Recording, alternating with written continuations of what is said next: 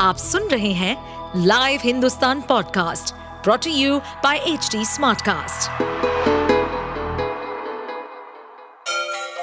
Ganga किनारे बसे राज्य उत्तर प्रदेश की खबरें पॉडकास्ट में आपका स्वागत है इस पॉडकास्ट में हम सुनेंगे छोटे शहर इटावा से लेकर राजधानी लखनऊ, चमड़े के शहर कानपुर और राम की नगरी अयोध्या जैसे सभी शहरों से जुड़ी राजनीति, विकास, मनोरंजन दल बदल फरेब और अपराध जगत की सभी खबरें माननीय मुख्यमंत्री जी आपने देखिए आपका हम सम्मान करते साथी को जल्दी जल्दी शपथ दिला देना ना जो मेरे ही साथ आ जाए। ठीक है। यूपी विधानसभा में दिया गया शिवपाल यादव का ये बयान इन दिनों काफ़ी वायरल हो रहा है। घोसी उपचुनाव के नतीजे आने के बाद राजभर निशाने पर आ गए हैं।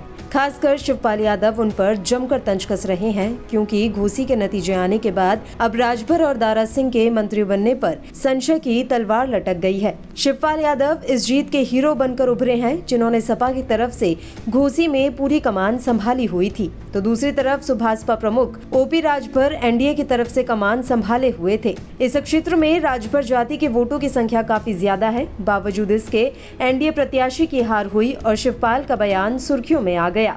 माननीय मुख्यमंत्री जी आपने देखिए आपका हम सम्मान कर करते साथी को जल्दी जल्दी शपथ दिला देना नहीं जो मेरे ही साथ आ जाए हाँ, ठीक है अब बात राजभर और दारा सिंह की करें तो इस हार के बाद उनके और दारा सिंह चौहान के भविष्य को लेकर उठ रहे सवाल और लगातार हो रहा विपक्ष के हमलों के बीच। उन्होंने कहा कि वो और दारा सिंह चौहान ज़रूर मंत्री बनेंगे। हमारा गठबंधन उपचुनाव से पहले का है। उपचुनाव की खुशी मनाने वाले लोकसभा चुनाव में हवा हो जाएँगे। एनडीए का मालिक विपक्ष नहीं है। एनडीए के मुखिया नरेंद्र मोदी हैं। अमित शाह, जेपी नड्डा इसके मालिक हैं। मैं फिर कह रहा हूँ एनडीए के मालिक विपक्ष के लोग तो नहीं ना हैं। वो लोग मालिक हैं। वो लोग की मर्ज़ी से यहाँ होगा या हम लोगों की मर्ज़ी से होगा।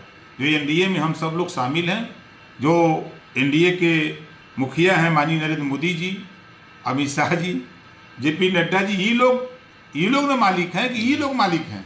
मतलब मंत्री आप बनेंगे। धैर्य रखिए दिल थाम के। और जो लोग परेशान हैं उनसे भी कहिए कि आपके माध्यम से उनसे भी कह रहा हूँ कि दिल थाम के बैठो कहीं करेजा ना फाट जाए। अब ओपी राजभर भले ही पूरे कॉन्फिडेंस में नज़र आ रहे हों, लेकिन सियासी गलियारों में ये चर्चाएँ ज़ोर पकड़ रही हैं कि उनका मंत्री बनने का सपना अधूरा रह सकता है।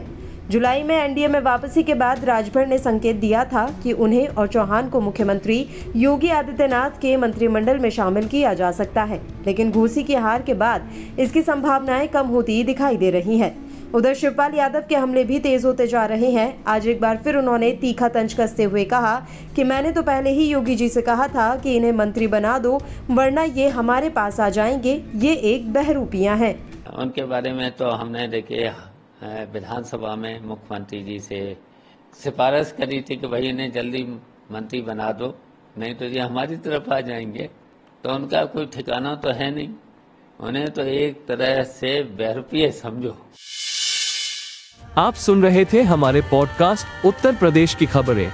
ऐसे ही अपराध जगत से जुड़ी, चुनौतियों से भरी राजनीति और विकास की खबरों जैसी अन्य जानकारी के लिए सुनते रहिए हमारे इस पॉडकास्ट को। इस पॉडकास्ट पर अपडेटेड रहने के लिए हमें फॉलो करें एट एच डी हम सारे मेजर सोशल मीडिया प्लेटफॉर्म पर मौजूद हैं।